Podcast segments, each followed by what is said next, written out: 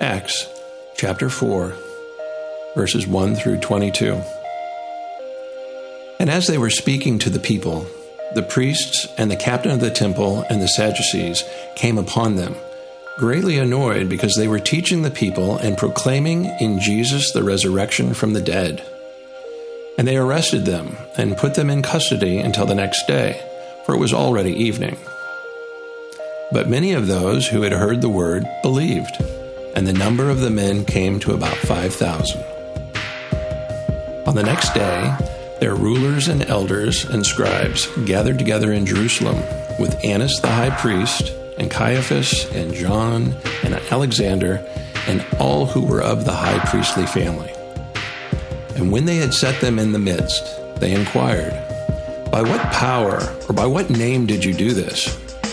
Then Peter, filled with the Holy Spirit, said to them, Rulers of the people and elders, if we are being examined today concerning a good deed done to a crippled man, by what means this man has been healed, let it be known to all of you and to all the people of Israel that by the name of Jesus Christ of Nazareth, whom you crucified, whom God raised from the dead, by him this man is standing before you well.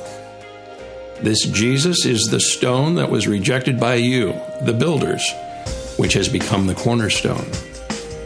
And there is salvation in no one else, for there is no other name under heaven given among men by which we must be saved.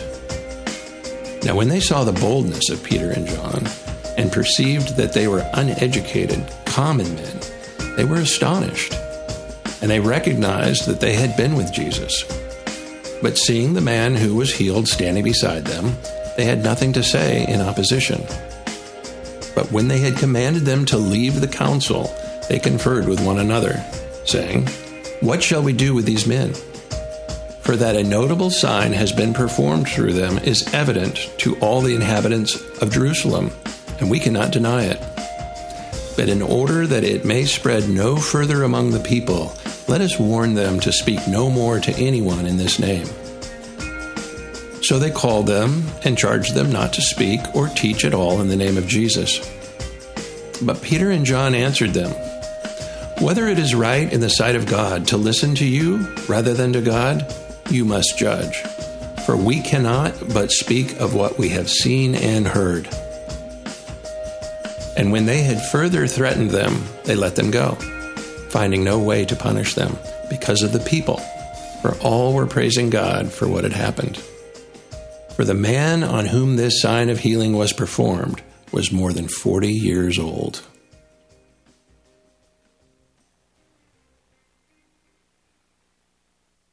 The panel has been discussing the spirituality and the forces of God, but I also believe that there are two forces that are here with us. That we do have our, our, our God that we can depend on, but there's also a power of darkness that we do need to be aware of. And, and that's do you, where the choices Do you begin. believe that that you can choose between one or the other? Most, most absolute definitely. Yeah. Now, We are given that now. Marianne uh, Williamson says in her book Return to Love that we're always walking in the direction of one or the other. That all of your actions in life, either you're moving toward the darkness or you're moving toward the light. Right. She calls it fear and love. There's this wonderful book called Ishmael by Daniel Quinn, which talks which which is anyway, it's a gorilla talking, but anyway, uh, it talks about one of the points it brings out is one of the mistakes that human beings make is believing that there is only one way to live That's and right. that we don't accept that there are diverse ways of being in the world, that there are millions of ways to be a Then human how do we being. please and, God? and many ways, no, but many paths to what you call God. That and is her path pleasing. might be something else, and when she gets there, she might call it the light. But her loving and her kindness and her generosity brings her, if it brings her to the same point that it brings you, it doesn't matter whether she called it God along the way or not. And I guess the danger that could be on that, I mean, it's, it sounds great on the onset, but if you really look at both sides, I there could be a couldn't person- possibly be just one way. What, what about Jesus? What about Jesus? even brings him up in this whole discussion, and you say there isn't only one way.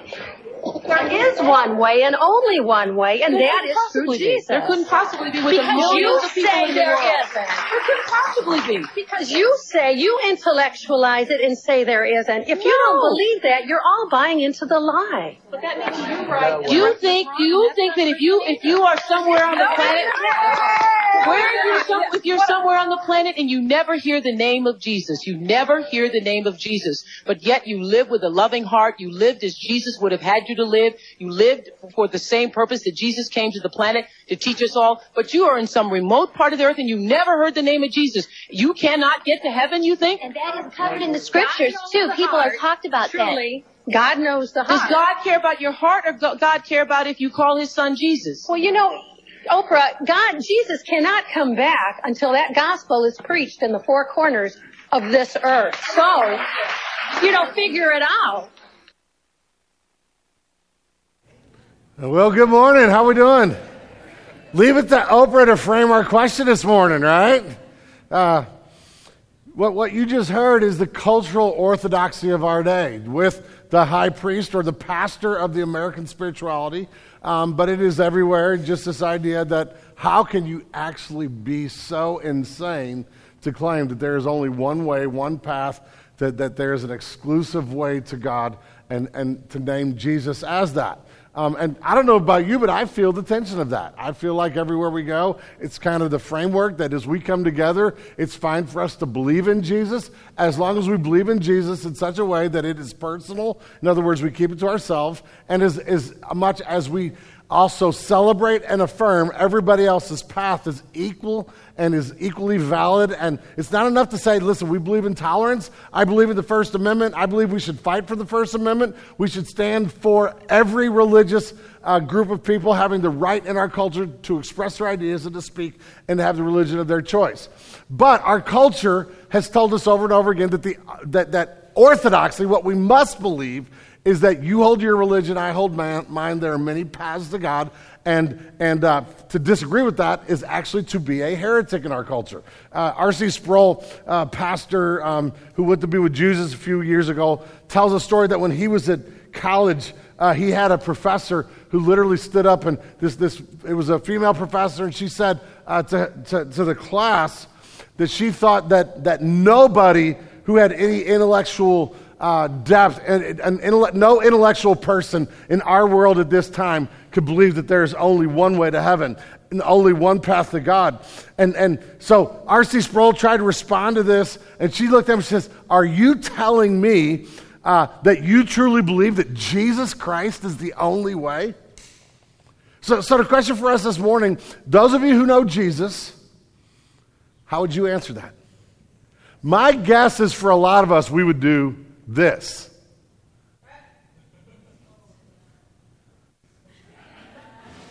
Right? Like, all right, how do I get out of this conversation?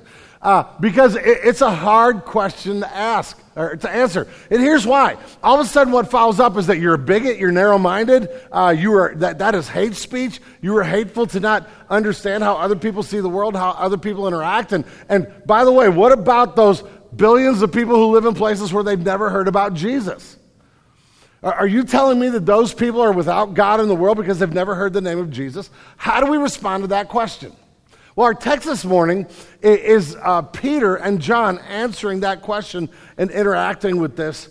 And, and what we have to wrestle with this morning is Oprah right or is Peter right? Now, my guess is even in this room, even those among those who are watching online, that, that you believe in Jesus, but this question for you is troubling and may even be for you a, a belief that you just have decided, I can't quite hold that. For many of us, what we have found is that in our culture, in our city, like here in our context of Eureka, in, in our larger world, that this may be the largest defeater belief to Christianity that is out there. It is fine to say believe in Jesus, but don't evangelize and don't try to tell the world that there's only one way, because when you say that, you are being hateful and bigoted to the world around you. And, and so for, for many of us, we, maybe we've just kind of said, I, believe Jesus is a way. It's kind of like what Oprah said that we have my, I have my path, you have your path. That you know there is somewhere the top of the mountain, and as we climb to the top of the mountain, you are on your journey, you are on your path. You're just kind of walking your way. But what will happen is what we will find is we will get to the top of the mountain, and when we get to the top of the mountain, we will find that all these different paths all these different spiritualities, all these different belief systems will converge at the top, and we will find that we were all on the same journey to the same place. And the way you take your path, the way I, I, take, I take, my path may be different. Um, and, and, so maybe Oprah's right, or maybe, maybe Peter's right. Um, th- this moment in our story happens in the context of a, uh, uh, a larger story that we've been hitting on the last couple weeks in our, our story of Acts. Um, and so previously in Acts, this is a story. Uh, we, are calling the series To Be Continued because, on one level, Acts is a continuation of the story of Jesus. Luke, Luke is the author. He wrote the Gospel of Luke, which we've read from this morning, and he wrote the book of Acts as a prequel and sequel. But both of these are about the ministry of Jesus. One is his ministry present with us in person as, as a human being living on this earth. The second is his ministry to us through the power of the Holy Spirit, uh, equipping the church to continue being the hands and feet and mouth of Jesus as we live out our faith in the world and the gospel is proclaimed. And so it's continued, but it's a continual story. So previously in Acts, uh, Peter and John, just in the previous chapter, had been walking. He, they were walking into the temple, busiest hour of the day, called the hour of prayer. Thousands of people in the temple. There's a man who was there, uh, and that man, we're told, was lame from birth and known to everybody. Like he was there every day. He had a group of people who carried him in and set him down. He would sit there and beg for alms, just ask people to throw a few bucks in. Peter and John walk in. And he looks, the, the, the, crippled man, the lame man, who had never walked in his life, looked up at him and just said, Hey, a few bucks, help me out, man. Here's, here's my hat. Here's, here's my bucket. You know, throw a few dollars in. And Peter and John's response was to look at him and say, Silver and gold we have none, yet what we do have we will give to you in the name of Jesus of Nazareth. Stand up and walk. And he reached down and grabbed this man. This man had a moment of belief. He was raised up there in that moment. And next thing you know, this man who had been crippled from birth, that everybody knew him, saw him every day, is leaping and dancing and running through the temple, praising Jesus, uh, uh, uh, singing songs of praise to God in the name of Jesus, and is now hugging and gra- grasping Peter and John. And last week we, we saw on Easter this beautiful sermon that Peter then preaches with this man hovering, the, the, the, shadow of this man over him. I told you two weeks ago that, this, that these two chapters, chapters three and four, the man is always there. He is always in the shadows. His shadow is hovering over the whole story. And we saw that again here. We'll get to that in a minute. That this man is this just this evidence. This is not like, you know, a Benny Hinn conference where they bring somebody in a wheelchair on stage and nobody's ever seen this person before, but he lays his hand, next thing you know, the guy's up and dancing around. We don't know if that's real or not. In this case, this was a man that people had passed for years upon years upon years. Every time in the temple, they knew he was carried in. This guy is not faking it, he's not making it up, and he is now present in the temple. And so Peter and John are preaching, and or Peter is preaching with John at his side, and as he preaches, Acts 3:16, he says this, and his name, the name of Jesus, by faith in his name has made this, this man strong, whom you see and know. The faith that is through Jesus has given this man perfect health in the presence of you all. He's saying, listen, it was Jesus, as he proclaims to the crowd, that healed this man. And faith in Jesus has made him, and, and the translators here say perfect health. It's a Greek word that means he is, Jesus has made him whole that, that, that he has been rescued, redeemed, he has been made whole by Jesus. And in the midst of the sermon, he offers to this crowd of people, thousands of people, if they will believe in Jesus as their rescuer, as their Messiah, they too can have redemption and wholeness and beauty. Now, as they're preaching this, what happens as we start chapter 4 is the game changes a little bit. First of all, we're told uh, in verse 3 I'm sorry, verse 4, that many people believe. So there's a, uh, like already the church had gone from 120 people on day one of Christianity to 3,120 on the very first day of Christianity. And now we're told many believe on this day, and the church now numbers 5,000 men. It's counting heads of households. In other words, we go from 3,120 people to 5,000 households where, where, where the, the, the leader of the home, the spiritual leader of the home, is now trusting in Jesus. Now, in counting in this way, we've got to assume that the church is now 10, 15,000 strong. The, the gospel is exploding in Jerusalem. It is making news. Lives are being transformed people are turning from their religious past to trusting in Christ, and the church has been birthed out of this. And the church is now meeting in homes, coming to the temple, that the, the, the gospel is being proclaimed, but the, but the ministry of the gospel is being demonstrated through the church, and, and it is growing. But in verses 1 to 3, what we see happens is that Peter and John are going to get in a little bit of trouble now. Verse 1 And they were speaking in the people and the priests and the captain of the temple and the Sadducees came upon them, greatly annoyed because they were teaching the people and proclaiming in Jesus the resurrection from the dead. And they arrested them and put them in custody until the next day, for it was already evening. So while the church explodes, we see this first moment of what is going to be persecution, that is going to grow in Acts, the, the suffering and the hardship, as they are preaching, literally as they are continuing to proclaim and invite people to Christ here comes this group of people that are led by the captain of the guard. This is kind of the, uh, uh, the guy who's, you know, he's the guy who's always got, you know, the little earpiece and microphone on in church. And, you know, he's, he's in the back and he's packing, you know. If anything goes bad in church, we're going to take that guy down, right? Uh, we're going to make sure that everybody's safe. They're going to protect. That guy who's kind of the, the, the head police officer or head security guard, along with the Sadducees, this is kind of the, the political uh, the social political group that has power in Jerusalem, and some of the priests. They come up on Peter and John. They, they bind them, they take them away, and they throw them in prison. And now Peter and John spend the night in jail for preaching Christ. And so, what happens in the story here's kind of the flow of this story. The first several verses, up through uh, verse 4, tell us about the arrest. Okay? Verses 5 through 7, we have the trial. Annas, who is the high priest, along with several of his sons, along with the entire council. We see in one of the verses here, it names the council as the Sanhedrin. This is a, a, a council of 70 rulers that rule in Jerusalem. They oversee the religious life of Israel. They are looked at as the Jewish Supreme Court. Annas, at one point in time, served as the high priest. Now, the text tells us he's the high priest.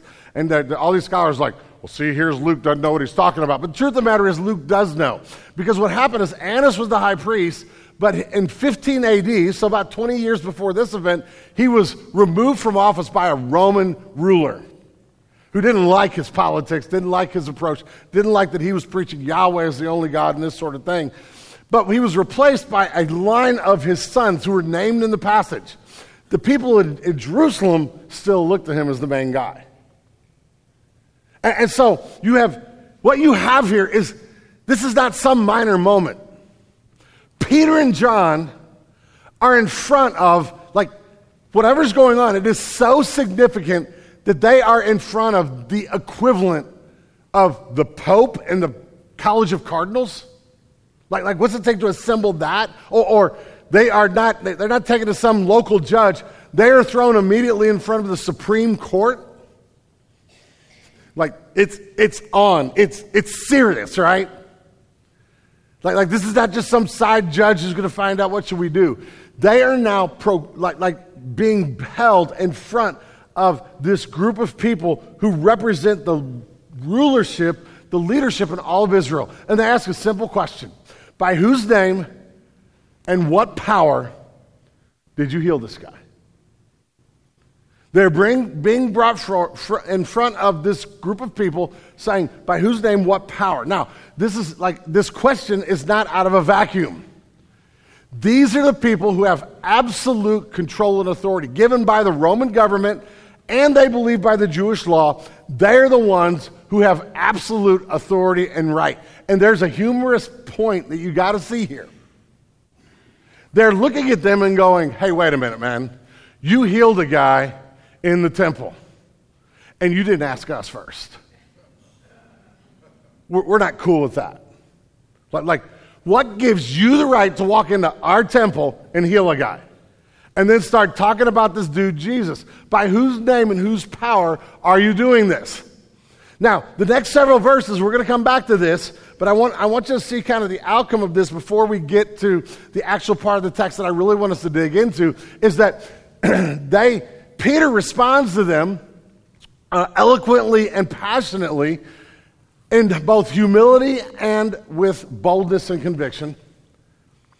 They hear what Peter has to say, and what they do is they pull back in the moment and they begin to discuss what are we going to do. And they got themselves a pickle. They got themselves a major problem. Because one of these moments where they're like, what we'd really like to do is off these two guys. But there's that dude. Remember the shadow? There's that, that guy, and, and we can't deny what happened. On top of that, there's something crazy going on in the temple today. Like the whole place is burst into praise and worship, and it's continuing. Day two. Man, they're still dancing and shouting. The guy's still around. They still can't believe it. More people have showed up to the temple today to see this dude. There is singing and celebration. We're afraid that if we do something weird with these guys today, the crowd might see that as a problem. They, they got themselves a pickle. Uh, and, and so they come out and they warn Peter and John not to speak anymore. And this is where Peter responds with what he says. And, and then they come back and they, there is a phrase, and I want you to see it. I love this. We, we, we need to hear this this morning. It's in verse, uh, verse 14. I'm sorry, verse 13. Now, when they saw the boldness of Peter and John, they perceived that they were uneducated common men, and they were astonished. And they recognized that they had been with Jesus. That, that's what I want. I, I like to thump my chest and act like I'm real smart. I'm not. I, like to be recognized in, in, the culture and the academy and uh, among people who think I have all this power. I don't. What I hope will happen for you and me, and I hope will happen for us, is they will look at us and go, man, they're just common folk. There's nothing special about them. They're just ordinary people. But they are astonished and they take note that we have been with Jesus. Isn't that a good goal? That should be our hope as well. And they, it also says then in verse uh, 14, but seeing the man who was healed standing beside them, they had nothing to say in opposition. And when they commanded them to leave the council, they, they, or they commanded them to leave, and they conferred with one another, saying, What shall we do with these men? For there's a notable sign that has been performed through them, is evident to all the inhabitants of Jerusalem. We can't deny it. Now, now what ought to be going on right now, like what we ought to see is they go, man, that guy's alive. They're doing it in the name of Jesus. We sent, Je- we, like this is the Sanhedrin that sent Jesus to the cross. Caiaphas is named in this text.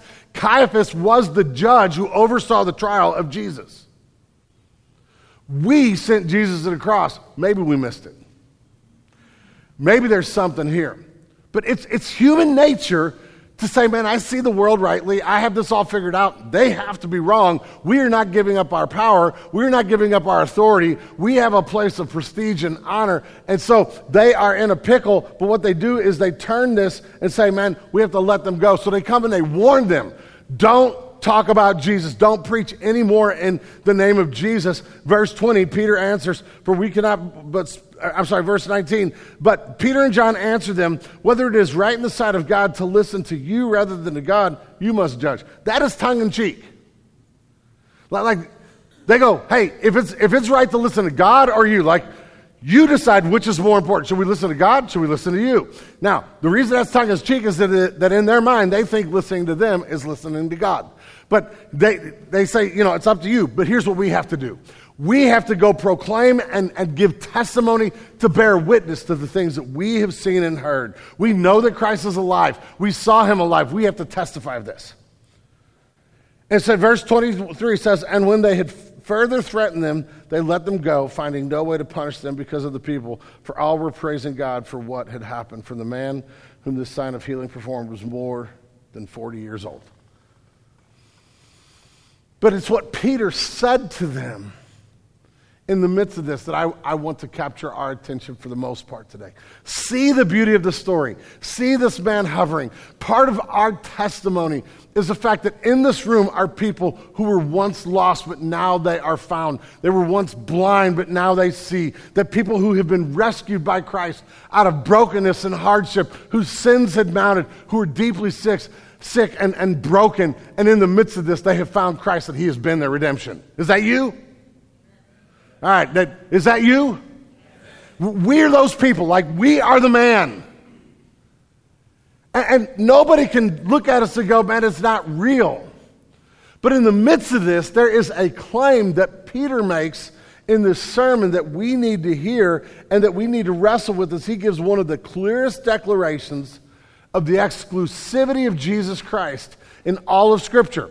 But this is a, a, a, a word from Peter that is echoed all through the Bible. The Bible never points to Yahweh, the one true and living God, as one path of many.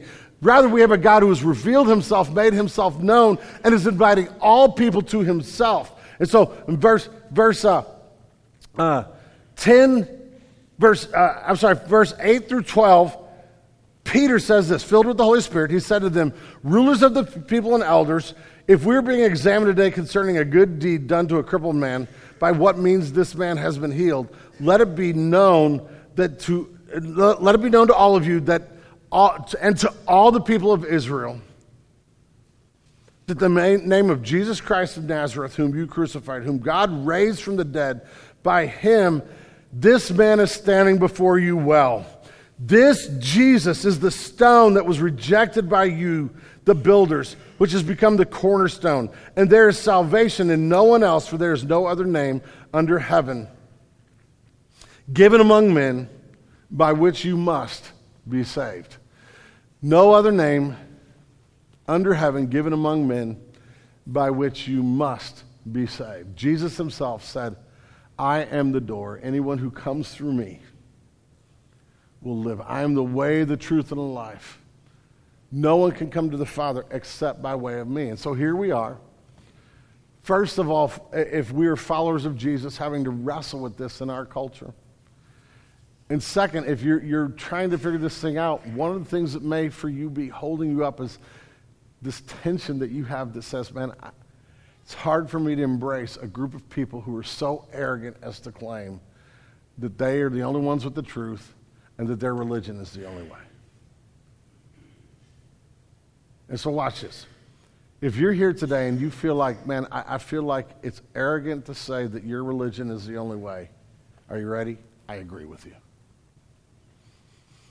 Now, I don't overhear what I just said. I'm now going to try to frame an argument that says we must believe in the exclusivity of Jesus Christ. We, we can't give this up because the minute we give this up, we lose the whole gospel. We got nothing else to give. If Jesus is just one way of many, then what we have is one religion of many, and the outcome is just one salvation of many. But if Christ, the name of Jesus, is the only way, what we have is the only hope. It is the most inclusive, exclusive statement in all of Scripture. It is for all people. And we need to be consistent in offering this and hear this message so that it also propels us to our neighbors, to our city, to our world.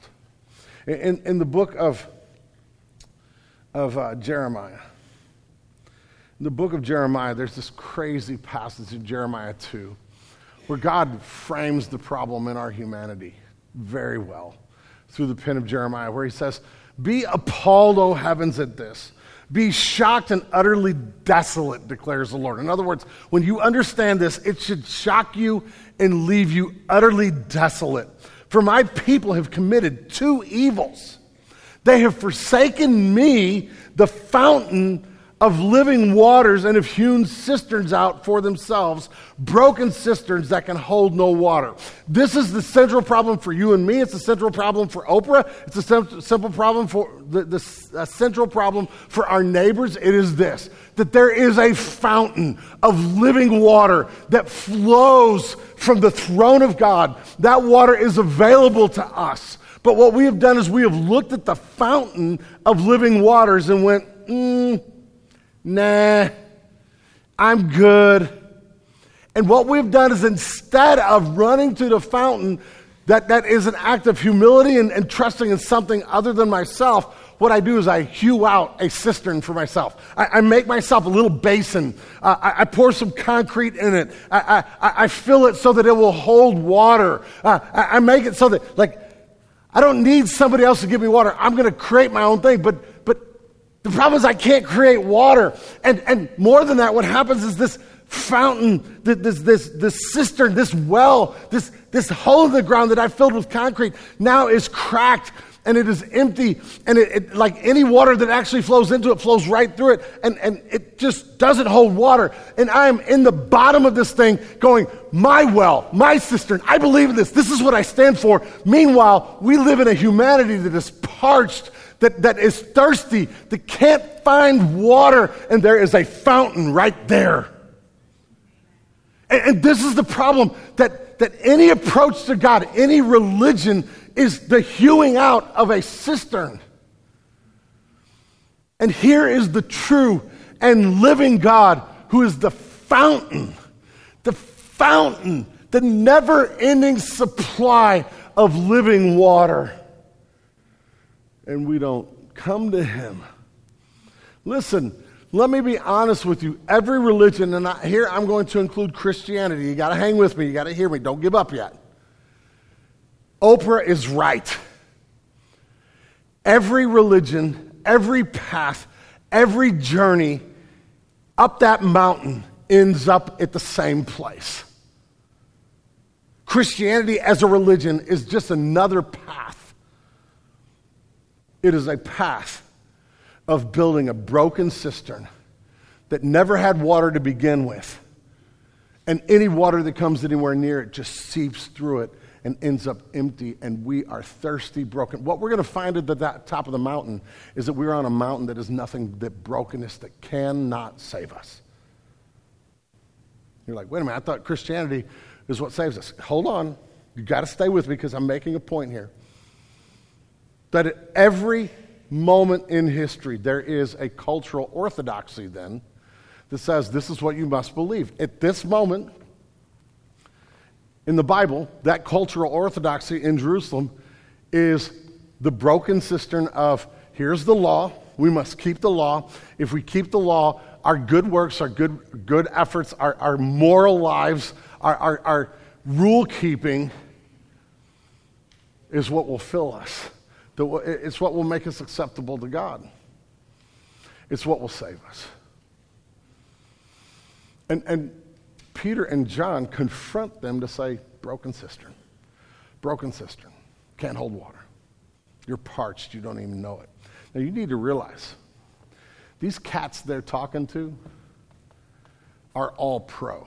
They're the all stars. They are the scholars and intellectuals, but man, they are the best rule keepers in Israel.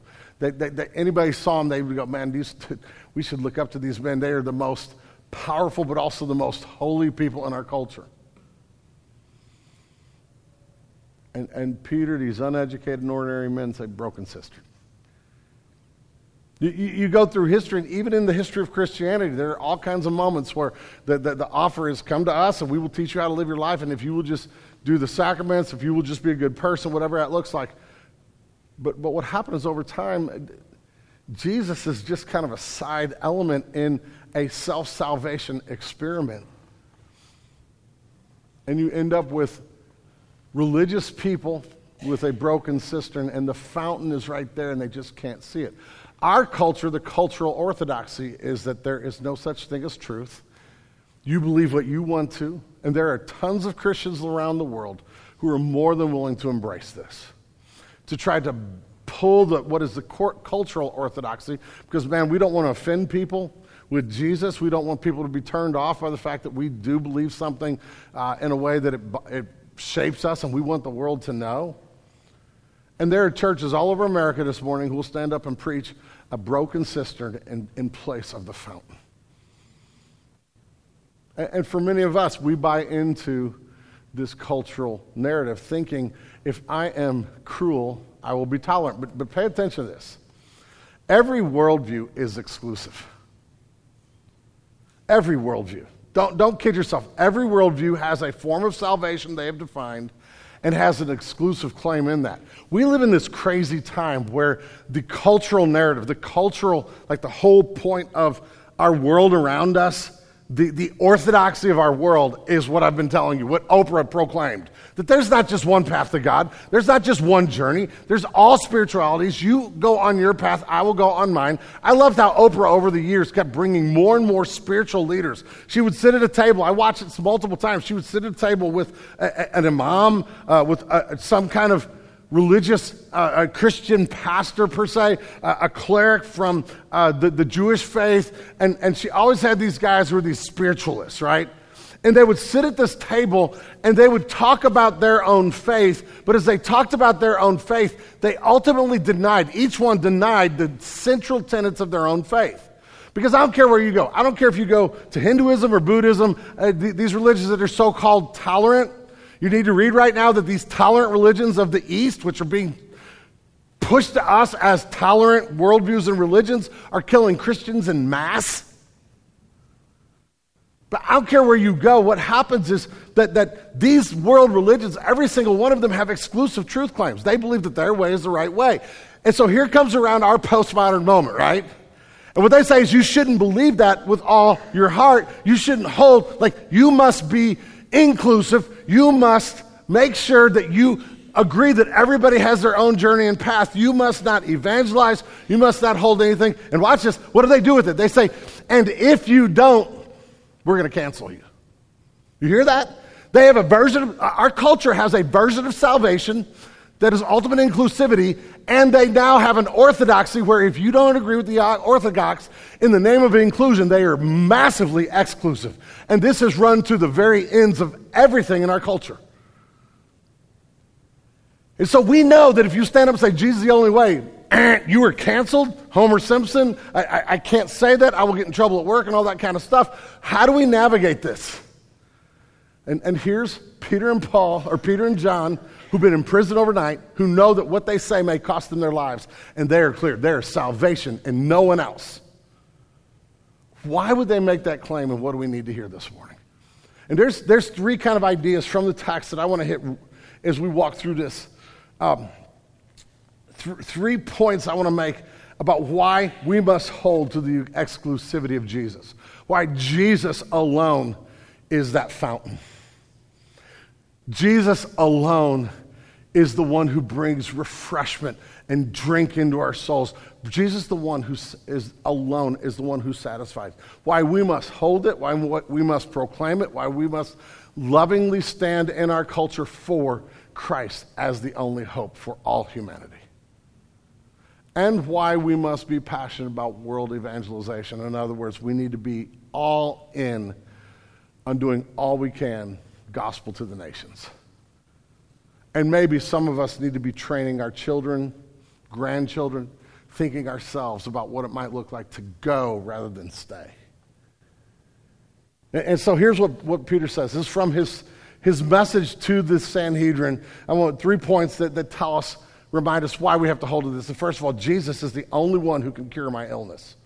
He's the only one who can cure my illness. What, what we start the story with, don't forget, we start a story with a lame man a man who was crippled from birth, a man who had never walked. And, and what this man did in his moment in chapter 3 is what the whole world does.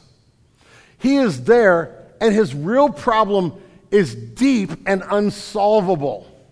But he is determined that he, he is going to address a smaller problem which he can solve. And so here's this man who is sitting there and he is begging for money because he has decided his life works. His life will make sense if he can just get people throw a few bucks his way and he can then go about his way and have money for the day. And, and what we know, like, I don't know if Jerusalem was this way, but I do know this that in our culture, those people often make a lot of money. In fact, there was a, a, a old, like, it's been like eight or 10 years ago uh, when one of the NBC News uh, anchors went to Washington, D.C., and went to um, uh, New York City and hung out in the subway with a basket in front of them. And if I remember that right, and, and that day's money, uh, they, they did it for like two or three days in both places, and then they prorated. What will it look like to do this five days a week as a job? They, he would have earned over $100,000 a year. Just, just panhandling, right? And here's this guy, but, but what he's doing is he's looking at his life going, man, if I can just get through this, uh, if I can just get enough money, if I can, I can, you know, make it work, I, I can, I can keep my life going. I can kind of rescue myself. And, and what happens in our understanding of our humanity is that we feel the weight of the deep brokenness that is within us. But what we do is mask this and we go on our own self salvation experiment. We look at our sin and our failures and our struggle and our brokenness, and we come up with a system and a path where I can save me, I can rescue me, I can solve my problem. The, the, the issue, though, is that as we do this, uh, as we go through this in our lives, and as our neighbors are doing this, what they do does not work, it does not save, it does not heal. It may leave them with a few bucks in their pocket, it may leave them with a sense of satisfaction in moments, but the deep crippling, the deep brokenness does not go away. Our problem is way deeper than any of us in this room are willing to recognize. And the hard part of our message is that we must keep reminding them that crippled people panhandling and finding all their hope in their own efforts is, is never going to work. What, what that man needed was somebody who came and identified the deeper problem to him and gave him a solution, not for paying for his dinner that night, but for being crippled in the first place, right? That's what, that's what he really needed. He had come to the point where he had just accepted that and, and began to focus, the focus of his life was on a completely different problem. Here we are, and our brokenness, our sinfulness, our inability and unwillingness to change is so deep, and we don't see it. And we have lived a culture, our culture, like this whole, this whole orthodoxy I've just said, is this that basically we are good people. And if we can just get a little bit of help, we can make it through. We, we, like, like this is what is told that I am on my own journey, finding my own identity, making my own way, and I'm basically good. How dare you ever tell me anything I do is not good? I'm a basically good person, and if you like, there's places where I might need a little bit of help. So I have a religion. God has given me a little push, helping me out. I'm on my way. If I, I'm, I'm a basically a good person. If I just get a little bit of help, I can make it through this life. Yet what we are is we are crippled. Actually, the Bible frames it even worse. We think we're sick people who just need a little help. And so the imagery I used to have is, you know, you, you, we're like people out at sea and we're drifting in the ocean. And, and what we need is somebody to show up with the boat and throw a life preserver. And then I can decide whether or not to take the life preserver of Jesus or just keep swimming on my own. That is not the way the Bible frames our humanity. In Ephesians chapter 2, verses 1 to 3, listen to this. Paul writing says, And you were dead in your trespasses and sins in which you once walked, following the course of the world, following the prince of the power of the air, and the spirit who is now at work in the sons of disobedience, among whom we all once lived in the passions of our flesh, carrying out the desires of the body, of the mind, and were by nature children of wrath like the rest of mankind. Do you hear that? Do you hear the number of times we all were and they all are? There's a universality. He says, We're dead like, like we're not sick and need of help, we're dead men. We're not bobbing in the open ocean hoping somebody will throw us a life preserver. We, we have drowned or on the bottom, and the only way somebody can fix us is to do something that can't be done. Dead people don't come alive, they are dead. What we need is somebody who will shape us and call us to life. And he says we were following the prince of the power of the air. That like, like our path, we're not good people. We were people who have fixed our lives on living for me, self centered. Our self centeredness is a disease that runs deep. We can't overcome it. And, and we are following the desires of our body and the mind. We are by nature children of wrath. We are in front of God guilty and deserving his justice. The, the, the biblical terms is that we are dead and depraved. The fix for this cannot be accomplished with a self salvation experiment. And every religion, and I, keep including Christianity because you got to stay with me. I got a point that I'm going to make. And every religion is going to give you a way to save yourself. So, so here we are, walking through this journey with the self salvation experiment. And, and what the scriptures are saying is, we are approaching the world thinking, I'm a pretty good person, I just need a little help. And the scriptures tell us that you and I are dead and depraved, but not just us, our neighbors, the people around us. We have a sickness and a brokenness that cannot be addressed. And here's what, what Peter and John are looking at them. He, that Peter and John are looking at them saying, Man, fellas, religious leaders, until you recognize Jesus, until you find Him, you can't be healed.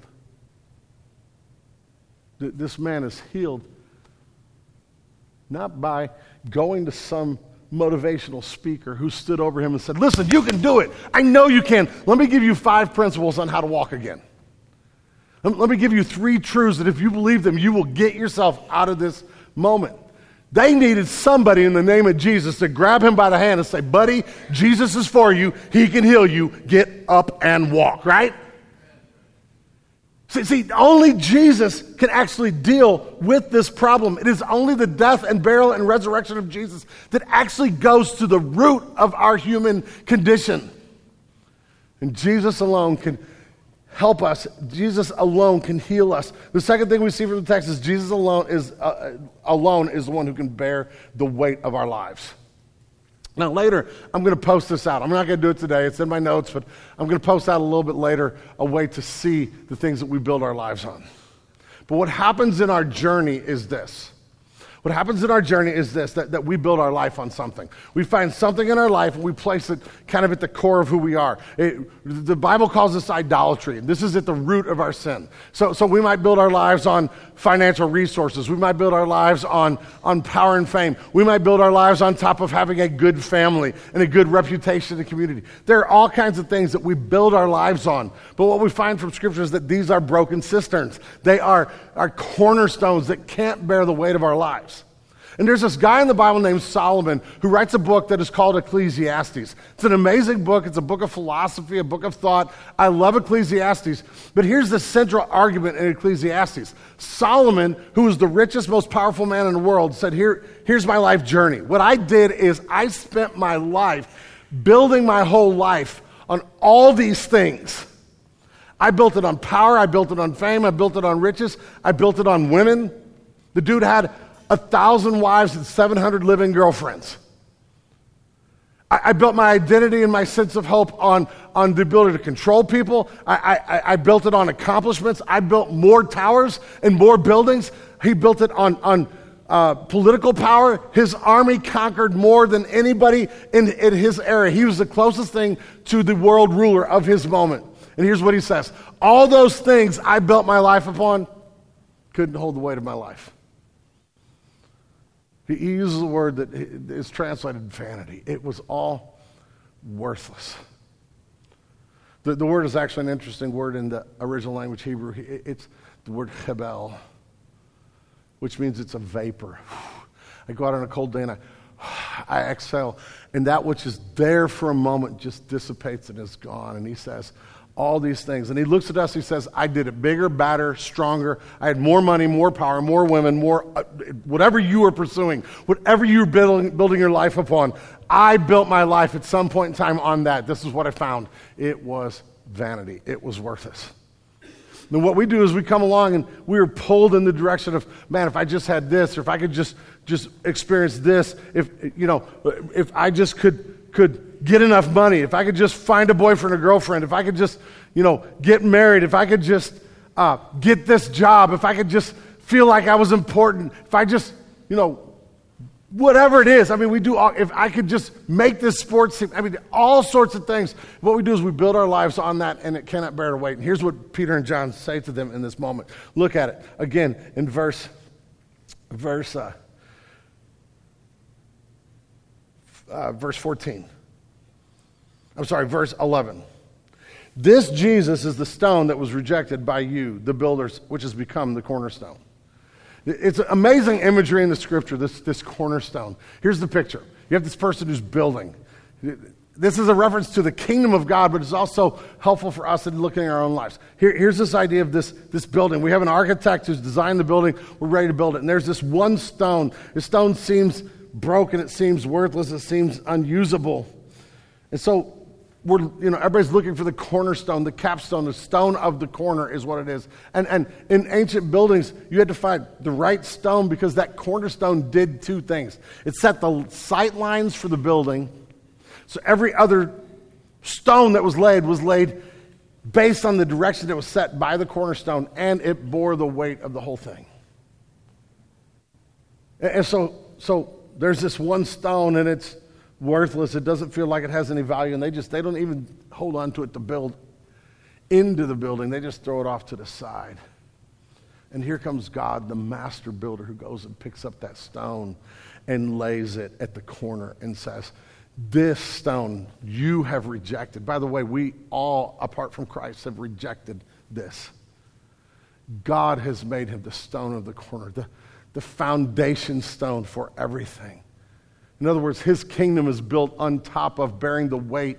This stone will bear the weight of the kingdom. This stone also sets all the sight lines for the way this thing will be built. But here, you and I, we, we, have kept, we keep building our lives on something that can't endure, that can't uh, help us, that can't protect us, that can't sustain the weight of our lives. And we wonder why our lives are crumbling. And here is Christ, the cornerstone. He is the only one who can bear our weight. He is only, listen, when we offer Jesus and Jesus alone, He is the only one who can bear the weight of the lives of our neighbors, who can give them something worth living for, and who can give them something to live towards. And the third thing we see is that Jesus is the only one who can stick the landing. He's the only one who can stick the landing, who can, who can stick the dismount. Uh, what, what happens is we're all moving towards our idea of God, towards our idea of, of redemption, and there is an end to the story. I, I cannot watch, like, like, let me get some amens here in a minute. I cannot watch a movie where they kill the dog. I, I don't care what the movie is, okay? Oh, Yeller, where the red fern grows, those movies are dead to me. Turner and Hooch, nope. I don't care how they try, try, to sweeten it in the end. If you're familiar with Turner and Hooch, they kill the dog in the end, saves the life of the main character, but the dog is dead. And even though that dog had puppies that look kind of like it and are just as annoying, the dog you loved, it's like it's dead. I just can't take that. It, it wears me out. I just like want to curl up in a ball. And I'm ridiculous anyway. My kids make fun of me because I cry at everything. It's a sad state to be an adult with teenage kids in a house who every time you, you're having this moment of movie, they are all staring at you. So, no, I'm not watching one of these movies. And, and uh, what happens is the, the, the death of the dog is just so final. Here we are. We have to answer this question. We have to deal with the reality that death is final. And, and here's the Sadducees, one of the groups in this room. They don't believe in the resurrection. They just believe that, you know, here's what happens is when you get to the end of the story, you just go into some kind of spiritual afterlife. They express the worldview that, that is held by almost every major religion. In other words, everybody's got to have an answer to what happens at that last moment. If you're purely secular, your, your answer is uh, that um, that last moment is your last moment. You're just worm food. If you go to Hinduism, Hinduism says we're going to recycle you. You have this disembodied existence, you come back again as something else. Hopefully, it's not as a guinea pig, right?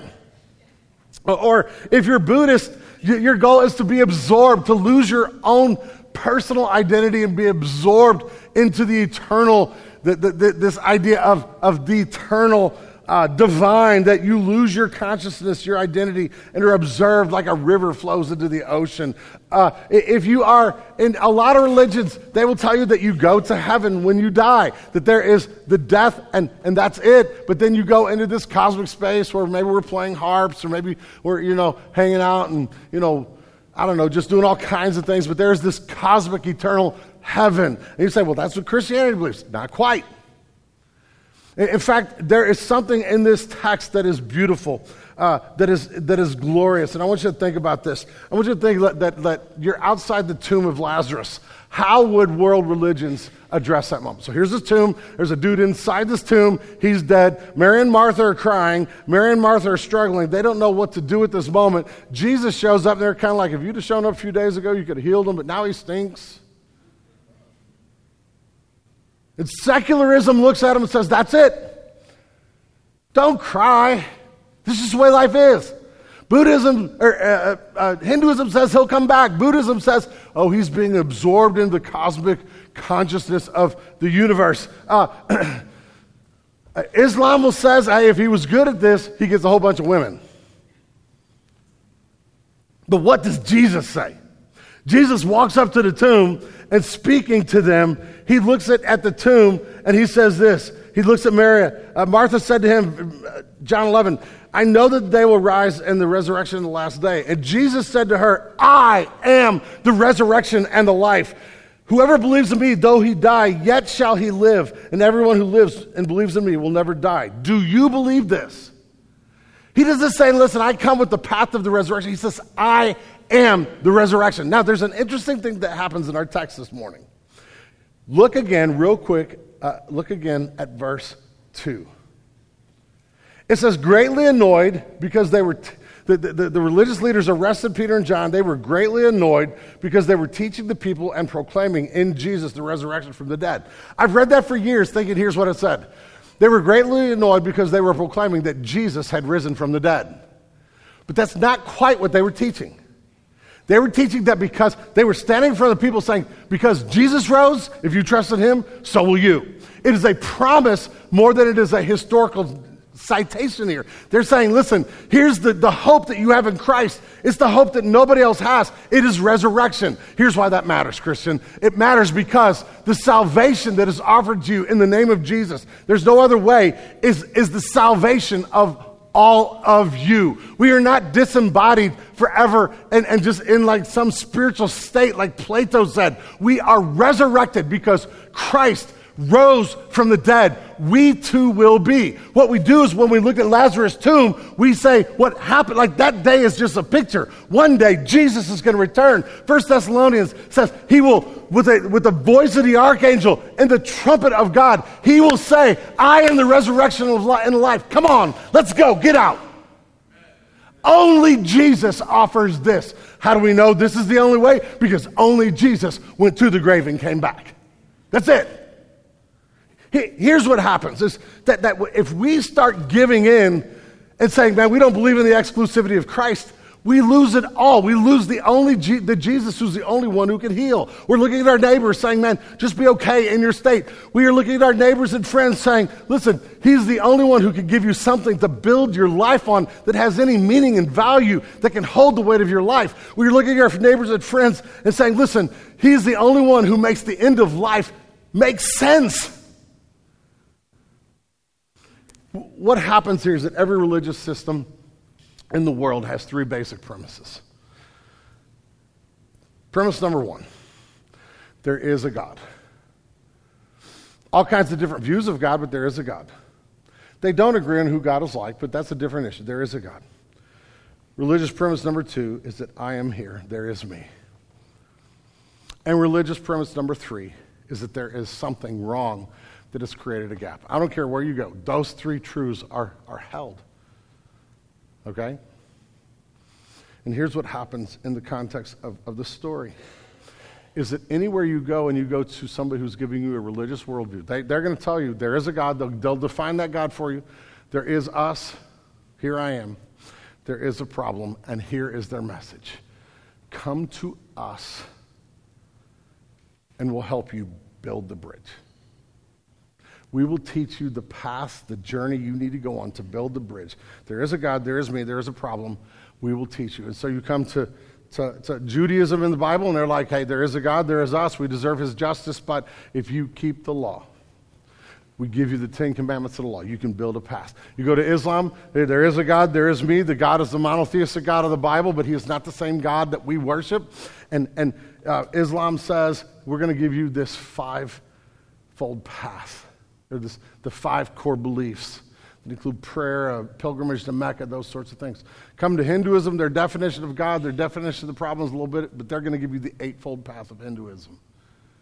You come to Christianity, and a lot of times in the Christianity I, I, heard growing up was there is a God, there is me, there is a gap. And yes, Jesus did something for that, but you be a good person, pray your prayers, get baptized in a Baptist church, uh, don't date the wrong girls. Here's the path, here's the journey. This is what Christianity becomes. It becomes another path. And if what we're offering people is another path to get to God, then, then we're no better than anybody else. But it's not what we have to offer. This is the gospel message. This is why Christ is exclusive. This is why what Peter is saying is important. This is what I want you to close, the, the idea I want you to hear at the close today. There is a God. He is pure, perfect, and holy. He is the one true and living God who has made himself known in the scriptures. And Jesus is that God. There is me, and I am over here, and I exist. But there is a problem. I am dead, depraved, sinful, unwilling, and unable to save myself. And here's what Christianity Christianity looks at every one of us and says, and there is nothing you can do about that. Nothing. Oh, but that's not all the story, right? When Christianity says there is no bridge you can build, there is no path, we're, we're hopeless at that point.